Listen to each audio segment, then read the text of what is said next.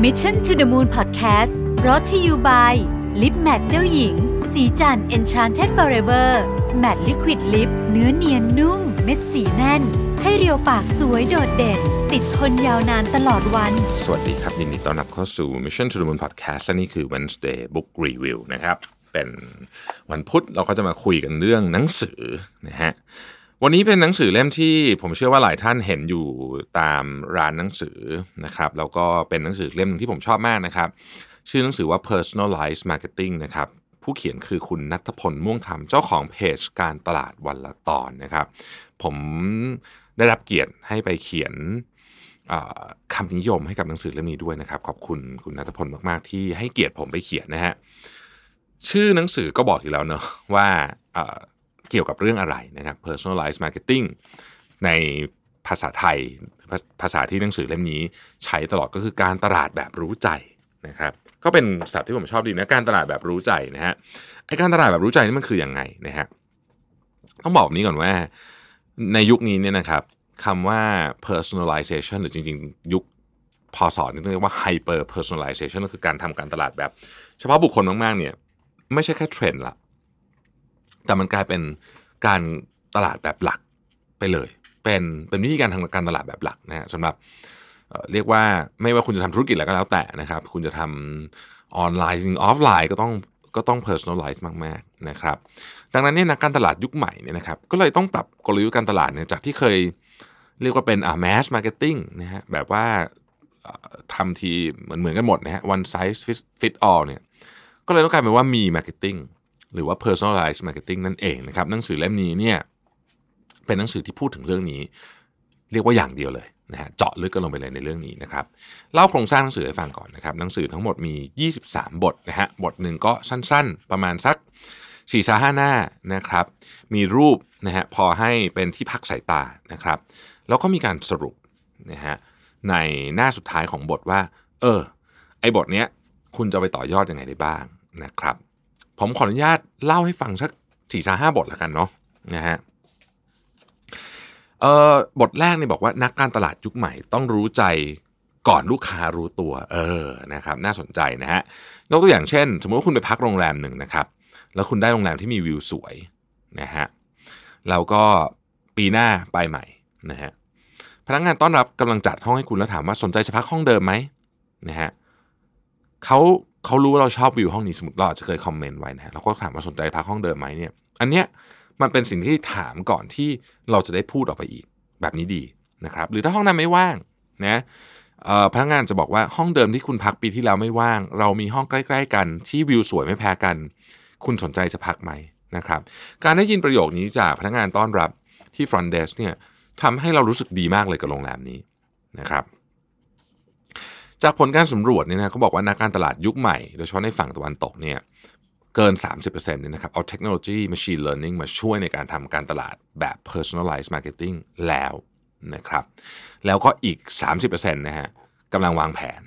ที่จะเอา personalized marketing เนี่ยมาใช้ในปี 2020 นั่นหมายความว่า 60% กว่าของคู่แข่งเราถ้าเรายังไม่ได้ทำนะฮะกำลังจะใช้วิธีการทำการตลาดแบบ personalized marketing นะครับเคสสตี้อันหนึ่งซึ่งยกห้างสรรพสินค้าชื่อดังผมคิดว่าเราก็คงพอจะเดาออกนะว่าเป็นห้างไหนเนี่ยนะครับมีฐานลูกค้ากว่า3ล้านรายนะฮะ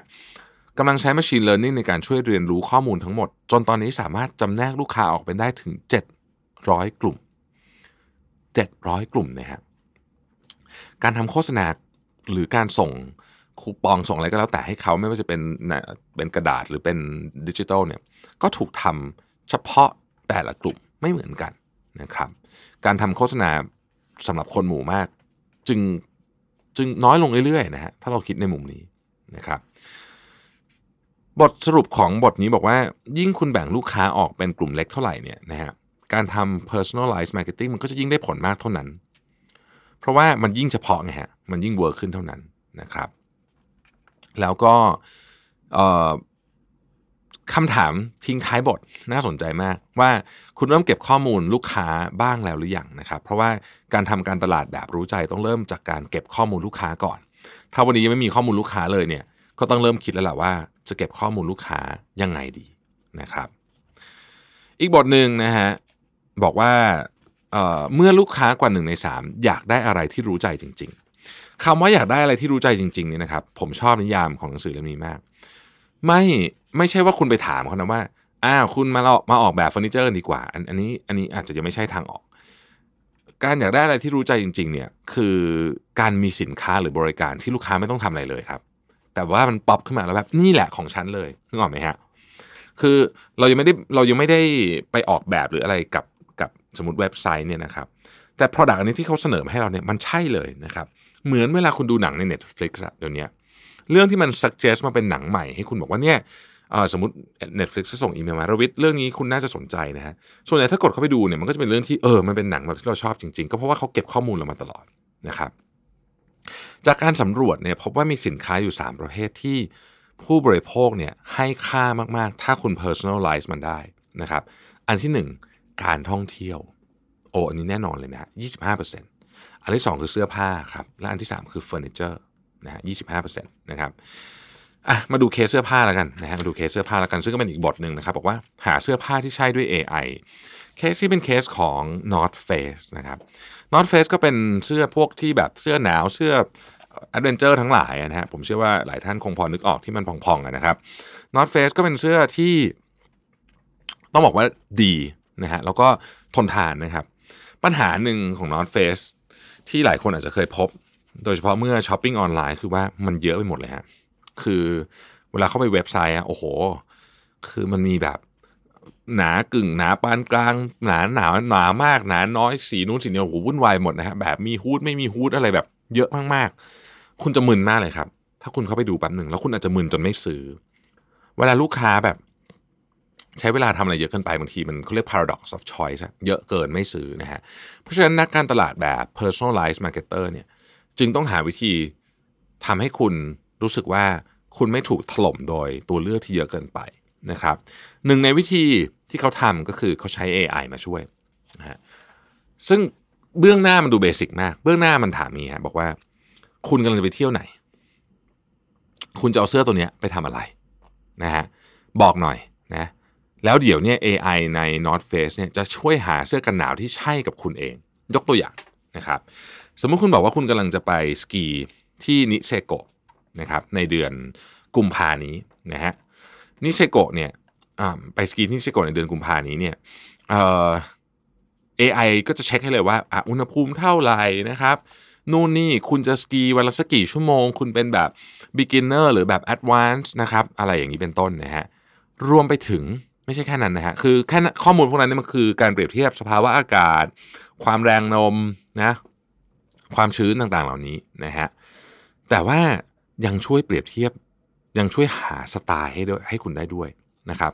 การไปสกีเนี่ยนิเซโกะนี่ก็เป็นเมืองสกีที่ดังมากๆนะครับคนไปที่นู่นก็แต่งตัวสวยงามแม้จะอยู่ในลานสกีก็ตามเขาจะถามว่าคุณมีแว่นตาสกีหรือยังสมมุตินะฮะแว่นตาที่ใส่กันสกีหรือเล่นสโนว์บอร์ดเนี่ยเอาแว่นตาสีอะไรจะได้แมทช์เสื้อเวลาถ่ายรูปจะได้ออกมาสวยๆนะครับกางเกงสีอะไรหรืออะไรแบบนี้เป็นต้นเนี่ยนะครับมันก็ยิ่งช่วยให้เรารู้สึกว่าโหไอ้เว็บนี้มันรู้จักเราจริงๆเราไม่เสียเวลาเยอะในการเลือกของนะครับปรากฏว่าระบบ AI อันนี้เนี่ยนะครับช่วยเพิ่มอัตราการคลิกกับเว็บไซต์ของ North Face ได้ 60% นะฮะแล้วก็คนที่ลองใช้บริการนะครับ 80% บอกว่าจะกลับมาซื้อเสื้อหนาวกับ North Face อีกนะฮะน่าสนใจนะฮะคือเราไอเดียเนี้ยมันนำไปต่อยอดได้เลยเพราะผมเชื่อว่าธุรกิจของผู้ฟังส่วนใหญ่เนี่ยนะครับมีเว็บไซต์อยู่แล้วเนาะ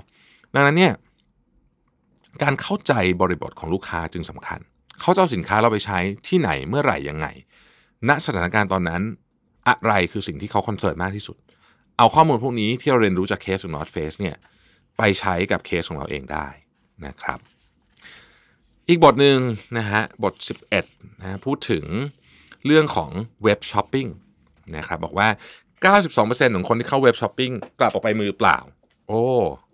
ทำไมถึงเป็นอย่างนั้นน่ะแล้วเราจะทำไงให้ไอ้ตัวเลขนี้มันลดลงได้นะครับทำยังไงคนถึงจะไม่ออกจากเว็บช้อปปิ้งไปมือเปล่านะครับคือถามว่ามีคนเข้ามาดูเฉยๆไหมนะฮะก็มีนะครับก็มีแน่นอนอยู่แล้วนะครับมีคนเข้าดูเฉยๆแต่มีคนจำนวนมากที่มาด้วยความตั้งใจอยากจะซื้อนะฮะแต่ว่า ด้วยอะไรบางอย่างในเว็บไซต์เนี่ยทำให้เขาไม่ซื้อฮะซึ่งเป็นเรื่องที่น่าเสียดายมากนะฮะในหนังสือบอกว่าพอเข้ามาที่เว็บเนี่ยพวกเขามองหาอะไรเป็นอันดับแรกนะ 60% เนี่ยนะครับ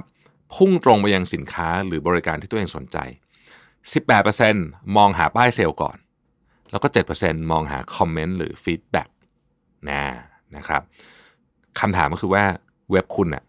ไอของพวกนี้มันหาง่ายเปล่านะฮะถ้าเกิดว่ามันหาไม่ง่ายต้องเปลี่ยน UX หรือ User Experience โดยด่วนนะครับนี่คือ3ปัจจัยหลักที่ทำให้คนส่วนใหญ่ปิดเว็บของร้านคุณไปและไม่กลับมาอีกเลย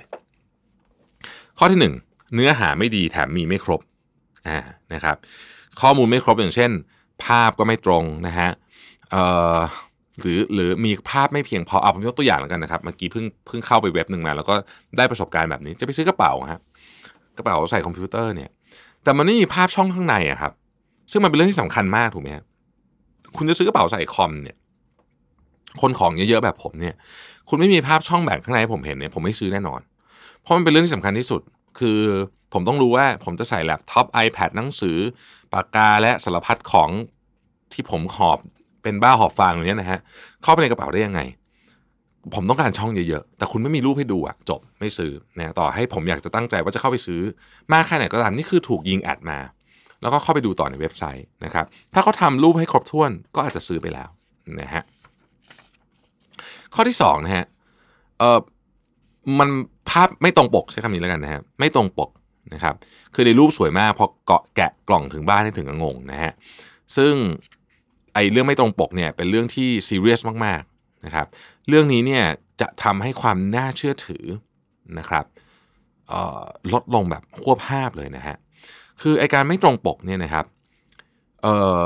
คุณทำรีวิวคุณจะเละมากเลยนะฮะแล้วมันจะทำให้ประสบการณ์คือลูกค้าเห็นคำนี้ปุ๊บเมื่อไหร่เนี่ยในรีวิวเนี่ยนะครับโอกาสกลับมาซื้อของคุณแทบไม่มีนะครับข้อที่3คือรู้สึกผิดหวังที่ช็อปกับเว็บนี้มาตั้งนานแต่ยังไม่เคยให้อะไรที่รู้ใจเลยนะครับกว่า 35% บอกว่าแบรนด์ส่วนใหญ่ทำได้แย่มากเรื่องของการ personalize ลูกค้าโดยเฉพาะช็อปออนไลน์นะครับมีแค่ 7% เท่านั้นเองที่บอกว่าแบรนด์ทำได้ดีอยู่แล้วนะฮะคือเข้าไปแล้วเนี่ยรู้สึกว่ามันไม่ได้เรียนรู้อะไรเกี่ยวกับเราเลยนะเข้าไปตั้งหลายรอบแล้วนะครับซ้ำร้ายไปกว่านั้นเนี่ยคนที่เคยช็อปออนไลน์กว่า 30% เนี่ยนะฮะบอกว่าพวกเขารู้สึกว่าแบรนด์ไม่ได้สนใจเลยว่าพวกเขาชอบอะไรนะฮะอยากจะยัดอะไรมาขายก็ยัดมานะครับสิ่งที่แบรนด์ควรทำเพราะว่าเทคโนโลยีมัน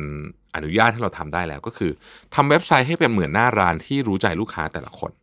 นะครับซึ่งอันนี้ก็เทคนิคไปทำยังไงลองไปศึกษากับทีม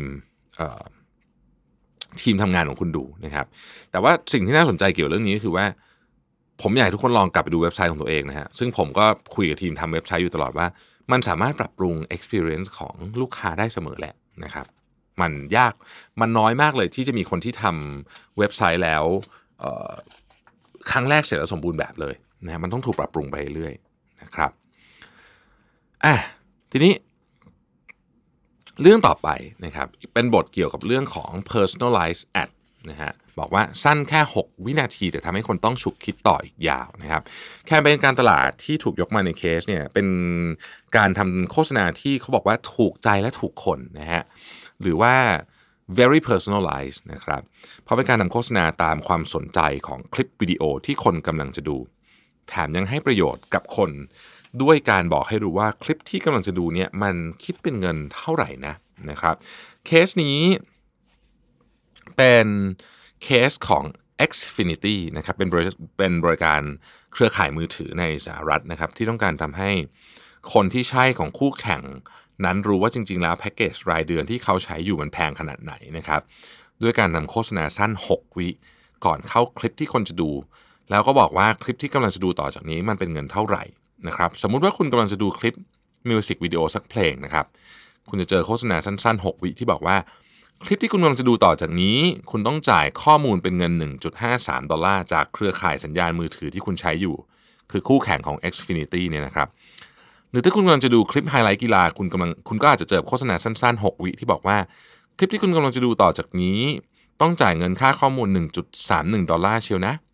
โดย Xfinity Mobile ได้ทำคลิปโฆษณาสั้นๆแบบ personalize ไว้ถึง 2,000 ชิ้นนะฮะคุณได้ยินไม่ผิดครับ 2,000 ชิ้น แต่ก่อนทำหนังทีวี15วิ30วิ2คัท2อันก็พอเดี๋ยวนี้ต้องทำเยอะขนาดนี้นะฮะถ้าจะเก็บลูกค้าในยุคใหม่ให้ได้นะครับ 2,000 ชิ้นมาเพื่ออะไรฮะมาเพื่อตอบทุกความสนใจที่หลากหลายของคนมากมายนะครับเพื่อเพราะว่ามันมีคลิปวิดีโอแตกต่างกันไปเยอะแยะนะฮะแล้วสิ่งที่เกิดขึ้นคืออะไรนะครับสิ่งที่เกิดขึ้นคืออะไรนะฮะพอคนเห็นโฆษณาปุ๊บเนี่ยคนจะฉุกคิดแล้วก็ทำให้อัตราการย้ายค่ายไปที่ Xfinity เนี่ยสูงขึ้นถึง 113% มีคนเสิร์ชหาโฆษณาของ Xfinity Mobile เพิ่มขึ้น3เท่านะครับนี่คือ6วินาที personalize ที่ได้ผลอย่างมหาศาลนะครับสิ่งที่เขียนไว้ในหน้าสรุปผมชอบนะบอกว่าสถานการณ์ในตอนนี้เนี่ยโฆษณาส่วนใหญ่ไม่สนใจเลยว่าคนกำลังสนใจเรื่องอะไรสนใจแต่อยากจะบอกว่าฉันอยากจะพูดอะไรนะครับคนก็เลยรู้สึกว่ามันเป็น feeling แบบลบเนาะวิธีการแก้ไขคือทำโฆษณาโดยสื่อสารให้ตรงความสนใจของแต่ละคนนะครับแล้วก็ผลลัพธ์ก็จะเป็นอย่างเคสนี้แหละนะครับเราต้องเปลี่ยนแปลงวิธีการคิดเรื่องโฆษณาได้แล้วนะครับยกตัวอย่างตอนนี้เราทำโฆษณาเป็นเหมือนกับเป็นฟรีโรลของ YouTube อย่างเงี้ยนะครับคุณก็รู้อยู่แล้วใช่ไหมว่าเดโมกราฟิกของคนที่จะดูคลิปที่คุณไปโฆษณาเนี่ยมันคืออะไรเราลองทำเรื่องที่เขาสนใจดูสิครับบางทีมันช่วยได้เยอะนะฮะอีกเคสหนึ่งเป็นเคสสุดท้ายแล้วกันเนาะบทที่17ฮะเมื่อยาลดไข้เพิ่มยอดขายได้ 200% นะครับคือเคสนี้มันเป็นเคสของ Glaxo นะฮะที่จะอยากต้องการจะเพิ่มยอดขายของยา Theraflu นะครับโดยการใช้ข้อมูลแบบ personalized marketing เนี่ยนะครับแล้วก็ทำแคมเปญการตลาดชื่อว่า Theraflu Tracker นะครับแคมเปญนี้เป็นผลงานของ Wonderman Thompson นะฮะเป็นเอเจนซี่ของอาร์เจนตินานะครับแล้วก็ทำแคมเปญกับ Glaxo ที่เม็กซิโกนะครับคือที่ประเทศเม็กซิโกเนี่ยมีปัญหาไข้หวัดระบาดรุนแรงในช่วงปี2018นะครับจนมีผู้เสียชีวิตกว่า500คนนะฮะเราก็เห็นข่าวกันเรื่องนี้พอสมควรนะครับทาง Glaxo ต้องการหาทางป้องกันไม่ให้เกิดปัญหานี้นะครับเลยขอข้อมูลจากกรมป้องกันโรคระบาดที่เม็กซิโกย้อนหลังไป8ปีนะครับบวกกับข้อมูลสภาพอากาศที่มีรายละเอียดกว่า50ชนิดเช่นความเร็วลมนะฮะความชื้นในอากาศหรืออุณหภูมิในแต่ละช่วงในแต่ละพื้นที่ของประเทศเม็กซิโกนะครับเท่านั้นยังไม่พอนะฮะแคมเปญ Theraflu Tracker เนี่ยยังเอาข้อมูลย้อนหลังจาก Google Trends มาร่วมวิเคราะห์ด้วยนะครับเพื่อดูว่าคนค้นหาข้อมูลเกี่ยวกับโรคไข้หวัดเพิ่มขึ้นสูงในช่วงไหนยังไงนะครับแล้วก็เอาข้อมูลจากสื่อโซเชียลนะครับเพื่อดูว่าพื้นที่ไหนมีการโพสต์ถึงอาการไม่สบายนะฮะหรือมีแนวโน้มจะเกิดไข้มากขึ้นเป็นพิเศษในช่วงเวลาไหนของแต่ละปีนะครับจากข้อมูลมหาศาลนี้ Glaxo ก็เอาข้อมูลมาวิเคราะห์นะฮะโดยการใช้ machine learning เนาะก็ทำอะไรนะครับคือ machine learning เนี่ยมันก็คือการสอนให้เครื่องตามตรงตัวแหละคือให้เครื่องจักรเรียนรู้ได้เหมือนคนนะครับสามารถเข้าใจได้ว่าข้อมูลแบบไหนส่งผลถึงกันและกันนะครับอะไรเป็นเหตุเป็นผลของกันและกันนะครับ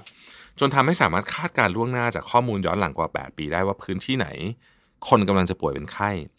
หรือแม้แต่กระทั่งคนแบบไหนมีแนวโน้มจะป่วยง่ายกว่าคนอื่นคนที่มีพฤติกรรมแบบไหนมีอะไรล่ะเรียกว่ามีแพทเทิร์นการใช้ชีวิตแบบไหนจะป่วยง่ายกว่าคนอื่นนะครับพอรู้พื้นที่รู้กลุ่มเป้าหมายแล้วก็ถึงเวลาของการสื่อสารออกไปแบบ personalized marketing นะครับในแต่ละพื้นที่นี่มีความเสี่ยงในการป่วยไม่เท่ากันจะได้รับโฆษณาที่มีระดับความรุนแรงในการเตือนแตกต่างกันออกไปนะครับเช่นถ้าในเมืองหนึ่งมีความเสี่ยงน้อยอาจจะเป็นเพราะว่าความแออัดต่ำอากาศใช้ได้เนี่ยนะฮะก็งบโฆษณาที่เคยลงในเมืองนี้ซึ่งอาจจะเทียบเท่ากับเมืองอื่นเนี่ยก็จะถูกลดลงนะครับแล้วก็ย้ายไปในเมืองที่ผู้ป่วยไข้หวัดมีโอกาสเกิดเยอะกว่านะครับแคมเปญ Theraflu Tracker ของ Glaxo เนี่ยไม่ได้ตั้งใจที่จะเตือนผู้ป่วยให้คนที่กำลังจะป่วยจะกำลังจะเป็นหวัดเท่านั้นนะฮะแต่ยังมาพร้อมกับปุ่มขายยาป้องกันและรักษาโรคหวัดในทันทีคือเขาบอกแบบเหมือนเตือนนะว่าจากข้อมูลเนี่ยนะคุณเนี่ยมีโอกาสที่จะป่วยนะซื้อยาเตรียมไว้เลยไหมนะครับพอกดปุ่มปุ๊บนะฮะยาก็ไปส่งเลยนะครับทำให้ยอดขายของ Theraflu เนี่ยเพิ่มขึ้นถึง 200% นะฮะ ด้วยแบนเนอร์โฆษณาธรรมดาที่น่าสนใจคือเนี่ยฮะแบนเนอร์โฆษณาก็คือแบนเนอร์ปกตินี่แหละที่คุณเห็นในโฆษณานี่แหละ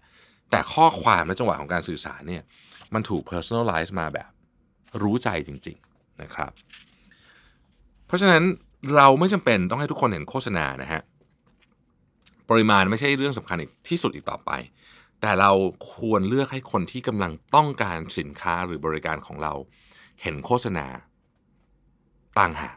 นะฮะนี่คือการใช้เงินที่คุ้มค่านะครับมากๆนะฮะแล้วก็คือหัวใจเลยของการทำ personalized marketing นะครับโอเคนะฮะนี่ก็เอาพอเป็นน้ำจิ้มแล้วกันนะไปอ่านต่อดีกว่าผมบอกเลยว่าหนังสือเล่มนี้เนี่ยหนึ่งอ่านง่ายมากเพราะว่าบทสั้นนะครับสองเป็นการกระตุ้นไอเดีย personalized marketing สิ่งแรกที่ไม่ควรทำคืออย่าก๊อปไอเดียคนอื่นมาทำนะฮะอันนี้ชัดเจนนะเราจะ personalized marketing เนี่ยเราต้องรู้จักลูกค้าของเราเราต้องรู้จักสินค้าของเราแม้ว่าจะเป็นคู่แข่งของเราที่ทำ product เหมือนเราไปเป๊ะเลยนะฮะเราก็ไม่สามารถทำแคมเปญเหมือนเขาได้อยู่ดีเพราะฉะนั้นทุกคนต้อง personalize ของตัวเองซึ่งเป็นหัวใจของหนังสือเล่มนี้ผมคิดว่าหนังสือเล่มนี้เป็นหนังสือที่กระตุ้นต่อมไอเดียได้ดีมากนะครับกระบวนการในการทำมันอาจจะไม่ได้ง่ายไปซะทั้งหมดแบบที่เราอ่านสั้นๆแบบนี้แต่ว่ามันเอาไปคิดต่อยอดนะครับแล้วลองไปดูว่าอะไรที่เหมาะสมกับแบรนด์กับ product กับ service ของเรามากที่สุดได้ขอบคุณที่ติดตาม Wednesday Book Review นะครับแล้วพบกันใหม่สวัสดีครับ Mission to the Moon Podcast Presented by Lip Matte เจ้าหญิงสีจัน Enchanted Forever Matte Liquid Lip